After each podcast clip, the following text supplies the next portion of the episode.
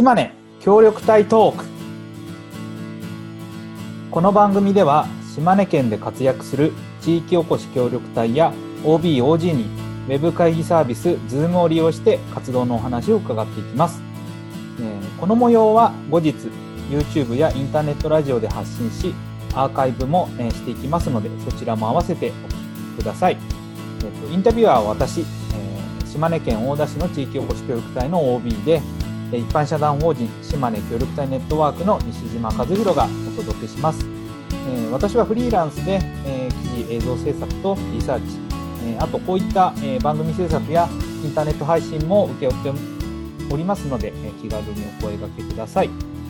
はいでは改めまして、2020年5月13日の収録。今回のゲストはこの方竹内浩二さんです。よろしくお願いします。はい、よろしくお願いします。竹内です。わはい、えー竹内さんの紹介を、えーこちらからさせていただきます。はいえー竹内さんは、えー大田市の地域おこし協力隊 OB で、えっと地域の何でも屋さん、えーシンプルスマイルシステムを起業されて、えー卒業後も、えー大田市の方に残っていらっしゃいます。であと購入したご自宅で、えー民泊再開の約束亭を運営されていて、えー世界遺産石見銀山の、えーエリアの中にあるリストランテ銀山の、えー店長さんでもいらっしゃいます。であと、えー僕と同じで島根協力隊ネットワークの副代表を務めてますというところで、えー今日はよろしくお願いします。ーはい、はいよろしくお願いします。じゃああのまずはどういった経緯で協力隊になって、うんうん、えっと、今まで来たのかっていうところから順番に聞いていきたいと思います。はい、はいじゃあまず協力隊にそのなる前というのは竹内さんは何をされてたんですかね？協力隊になる前は基本的に飲食店で、えーっとまあ接客の仕事をしてました。まあ店長職ですね。エリアはどの辺にいたんですか？えーっとね兵庫県の赤穂市っていうところなんですけど、あの通信蔵とかそういうのが有名なところなんですけれども、そこの観えー、と温泉地がありまして、そちらの方の、まあ、観光客向けのレストランですね、そこで仕事してました。なるほど、うんそういった中でどうしてこう地域おこし協力隊になろうと思ったんですか？そうですね、そもそもが僕、人と接するのが好きで、それでずっともう、飲食で、まあ接客、接客をメインでその仕事をしてたんですけど、もっと一歩踏み込んだ人とのつながりっていうサービスの上のものって何だろうって思った時に、じゃあ人と地域とで我々提供する側とっていう三角形のつながりっていうのは作れないかなと思って、ただ、今それはもう、今の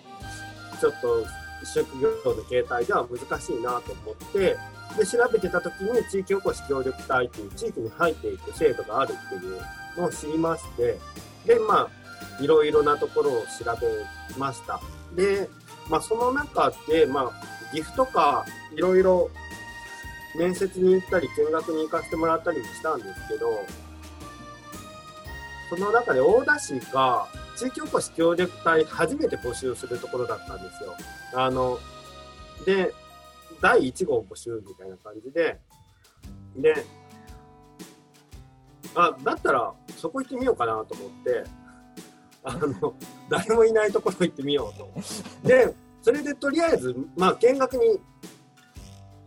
来させてもらったんですね。どういう土地かっていうのを見に。でそしたらなんかもう一発でその街の空気気に入っちゃって、その大田市の中の富山町っていう山間地なんですけど、そこの空気がすごい気に入って、で、まあま、その時にお話しさせてもらった町の人の熱意っていうのをすごい感じて、あやる気がある人がいるところなんだったら入っていっても大丈夫だろうなと思って、まあ、それでですね、はい、大田市に応募して、まあ、採用していただいてっていう感じです。なるほど。なんか、そうですね。結構チャレンジャー精神と、まあ、あと、その、行ってみてのフィーリングがあったっていう、そこが大きかったって感じですね。そうですね。はいはい。えっ、と、じゃあ、そうやって、まあえー、と着任されたのが、えー、と時期でいうといつ頃になるんですか？いつだっけ？えっと、あとで、えっとじゃあ、うん島根に来て5年なので、はいはい。えっと、2015年か。ぐらいですね。はい、はいわかりました。で、えっ、と、じゃあ、その富山町でのミッション、大田市の富山町でのミッションっていうのは何になるんでしょうか？えっと、そうですね、ミッション自体は特になくって、その富山町という地域の中から一応、要望がいくつかありました。えっと、環境美化、それから交流人口の増加、で、えー農産物、畜産物の、えーブランド化とか、いろいろやりたいことはあるんで、それに絡めて何かしてみたいな感じのふわっとした募集で、で、じゃあとりあえずまあ生活しながら自分の定住につながりつつ、こう町の人の要望を叶えていける道を探そうっていう。感じでしたね。とりあえずまあノーミッションです。うん、まあ、広く、まあ、ある程度軸は示されていたけど、まあ、でも実際やれることやりなよって言った時に、うんとまあ、地域からなんか求められてたとか、そのこれやってほしいとかっていうニーズがあったところと、あとうん竹内さんがその中で何を選んだのかっていうところは、などんな感じですか？そうですね。とりあえず叶えられそうなものは一つ一つ叶えていくっていうスタイルで、えっ、と、だえっ、と、そもそもなんかこう地域の中のお茶会に参加していって、直接これがやりたいっていう、直接言われたものから少しずつ挑戦していいきました。で、えっ、と、そうだな、一番多分わけがわかんないものとすからすると、のろしをあげたいっていう要望があって、えっ、と、比喩ですか、それは。いや、えっ、と、物理。実際に、えっとあのいわゆる黙々と登ってくる煙そうですね、煙をあげるっていう意味で、のろしをあげたいんだけどっていう要望があって、で、それは確かツイッターでのろしをあげたいっていうのを、その要望を聞いた後で、僕がツイッターでのろしをあげたいっていうのをツイートしたら、それを広島の空き市役所の方が拾ってくださって、見てくださってて、あ実はうちのろしリレーっていうのをやってるんだけど、そこでもやあのそちらも参加しませんかっていうことで声をかけていただいて、それがもう4年、あもう5年経つのか、うん。えーっと、うん、もう毎年その全国のろしリレーっていうのに参加させてもらうようになって、まあ、一応地域の PR につながるっていうところで、個人的にも今を継続してやらせてもらってますね。で、あと、まあ、農産物とかを PR していきたいっていう要望があって、これは、ちょっと地域のお米とかをブランド化するっていうのはすごい難しいので、その生産量がそもそも追いつかないのもあるし、まあ、これから開発していくにはちょっと地域の人の思いももう少し、またちょっと別の方向が向いてるかなというのがあって、じゃあ直接今あるものを売りに行こうっていうので、県外の協力隊とつながりがあったので、その県外の協力隊の催してるイベントに、もう地域の人と一緒に行って、直接お米を売らせてもらうっていうふうにさせてもらったり、ちょっとずつちょっとずつ、そうやってこう、直接聞いた声から解決の方策を見つけていくっていうふうにやってましたね。で、その中で、あの自分の定住につながる仕事作りっていうのは、農業をやってなかった人間がこうフリーミッションでふわっとやってきて農業専門で勉強してるわけじゃないのに任期終了後に農業をやっていくのはまあ難しかろうと。うんでそうなるとまあね仮に農業をしていくにしても自分に専門の知識も能力もないしこれから身につけていくにしても土地がないしっていうのでいろいろ考えた時に、まあ、やっぱり自分は接客が好きでうん。でそれをさらに上のステージに高めたいという思いがあってこう協力隊という制度を使ってきたんだからそれだったら交流人口の増加につながるところでこう自分のこう定住後の仕事につながるものをやっていこうと思ってで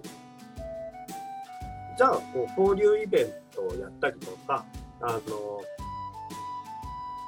民泊をやってあの人と人をつなげる人あの人と人と人のご縁をつなげていくところに力をつないであの注いでいった方がいいのかなと思って、まあ、今の形態になりました。なるほど。なんかその交流人口とかそういう地域にいろんな人が来るっていうのは地域の人も望んでたことだったんですか？そうですね。あの、もともと地域の中で、比較的若い世代の人たちが、こう、自分たちでこう、えーコミュニティカフェをやってたんですよね。えっ、と、年に3回当時やってて、で、それは、こう、地域の内外から大変多くの人が来てくれるイベントで、こう、人が来ることによって、まあ、地域の人たちも喜んでくれてたので、そういうところでの需要はまあ、まだあったっていう感じですね。常に大勢の人が来るような状態だと多分、地域の人たちもし気持ちが疲れてしまって、あの、あんまりいい顔はされなかったと思うんですけど、そこのまあ配分を見ながら、たまに人が来るぐらいだったら全然、あの、喜ぶ、人が来る、なんていうんですかね、まあ、地域の外から人が来てくれるっていうことに関しては喜んでくれるところでした。なるほど。その辺のまあえっ、となんとなく竹内さんのもともとやりたかったことと活動の軸っていうか卒業後の軸みたいなところがあのできていった後実際にまあ3年間の任期を終えてでえっ、と卒業後どういうどうな実際はどうなっていったかっていうのはどんなもんでしょうか？そうですね。うーん。実際にどうなっていったか。まあ例えば収入面のところとか。うんんそうですね。地域の人の要望としてはもう、地域の外に僕が稼ぎに出る、そういう仕事をしに外に出るっていうのをすごい、あの、ちょっとまあ嫌がっておられて、もう全部地域の中に完結してほしいっていう。とは言うてもね あの本当にいわゆるこうまあすごいた富山町はね谷というかうんやあの山がちのすごいまあ綺麗な田園風景が広がってるところではあるものの別に仕事があるわけではないような地域ですからね。そうなんですよ。その、えっ、とね、地域のその集落営農の団体があって、まあ、そこで仕事を続け仕事をしてほしいというふうにはちょっと要望があったんですけど、あの自分の土地一切ないのに農業を続けていけるモチベーション持てないと思ってどれだけ働いてもこれ自分の農産物じゃないんだよなと思うとそこで頑張れないなと思って まあ大事です大事です。田ん。舎だからって言って農業をやらないといけないことではない。ですね、別にね そのだからそこを考えた時にやっぱり外に出ない。あのまあ外に出ないと収入の収入源が生活に必要な収入が取れないっていうのもあったので。でまあそこでこう以前からこう交流のあったそのイタリアンレストランのオーナーが声をかけてくれてあのまあ、うちで働かないかと言ってくれたのがご縁で、今ちょっとそういったレストランの方で仕事させてもらってますね。なるほど。まあでもそれはそれですごいいいなって思うのは別にね地域から出るって言っても大田市内ですし、うんでそれであのちゃんと収入源確保しながら地域でできることとしてあの民泊とか交流イベントとかは続けられていらっしゃるしっていうところがあるので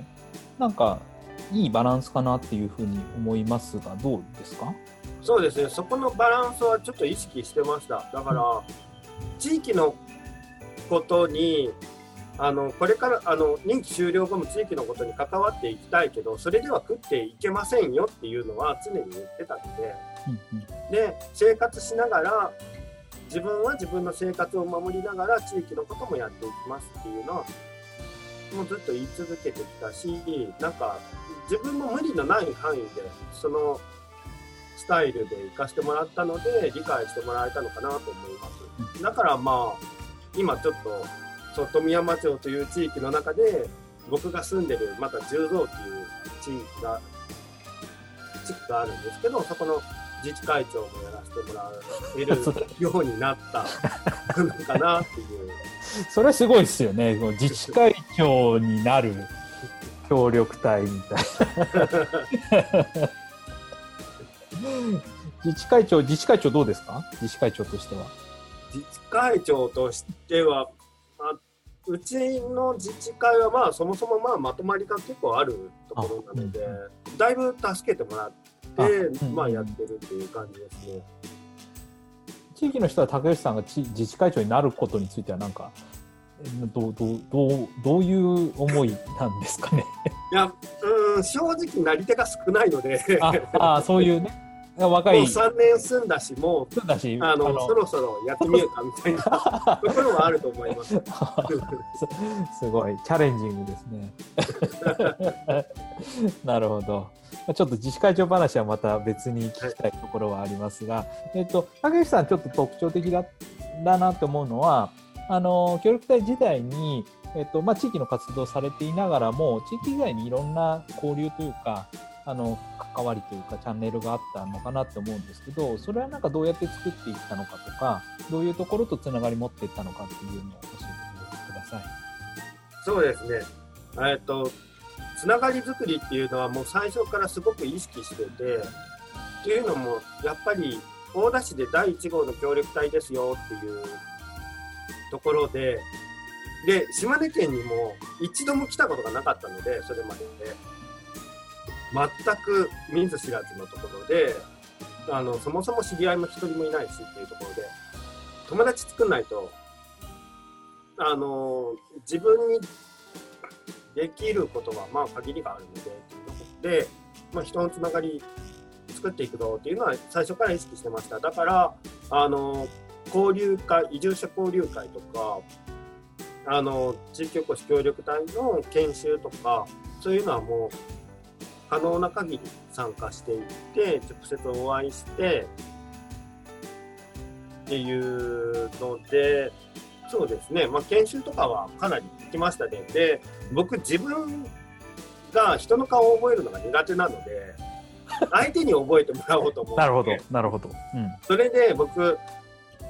富山町のキャッチコピーを勝手に考えたんですよ。勝手にあの空に近い町富山っていうキャッチコピーを勝手に作って、で、自費で T シャツを作ったんですよ。はいはいはい青色の T シャツ。で、それを必ず研修の時には着ていってました。もう冬、寒い時でもワイシャツの上にその T シャツを着て、あの、人に分かっ、相手に見つけてもらえるようにうんうんっていうので、で、まあ、青い人っていうことで、なんか覚えてもらえるようになって、そこから、あの、ああ、あの人ね、みたいな感じで覚えてもらって、つながりが広がっていったっていうのがありますね。なるほど。なんかでもそうやって動いていった竹内さんが、まあ、ある意味、ね、島根の協力隊のネットワークの基礎を作られたりしてるところもあるだろうし、まあ、あとその竹内さんのところお家にねあのいろんな人が飲みに来たり泊まりに来たりするっていうところでえ あのなんか本人も知らないうちになななぜかいるみたいな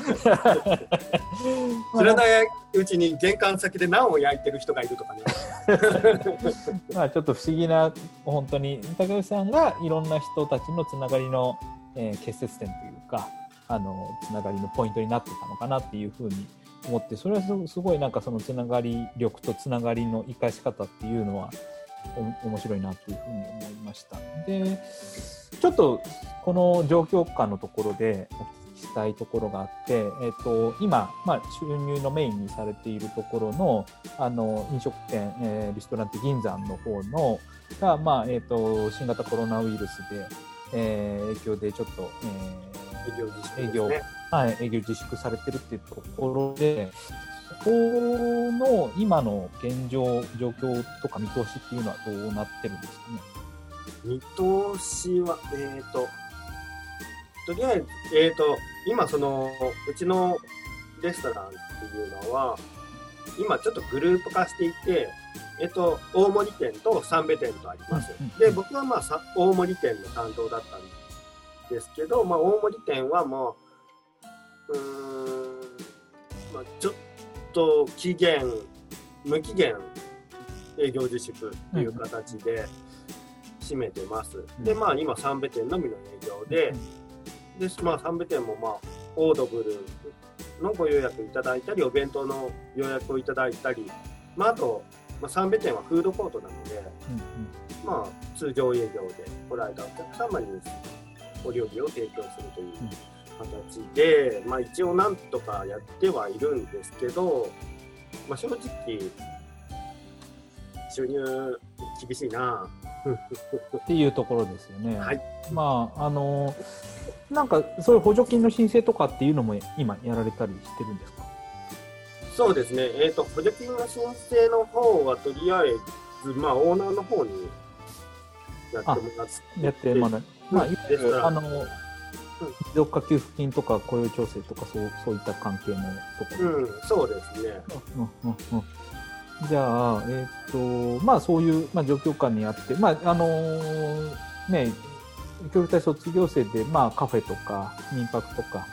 あの、やられる方も多いなっていうところで、まあコロナの状況本当に厳しい、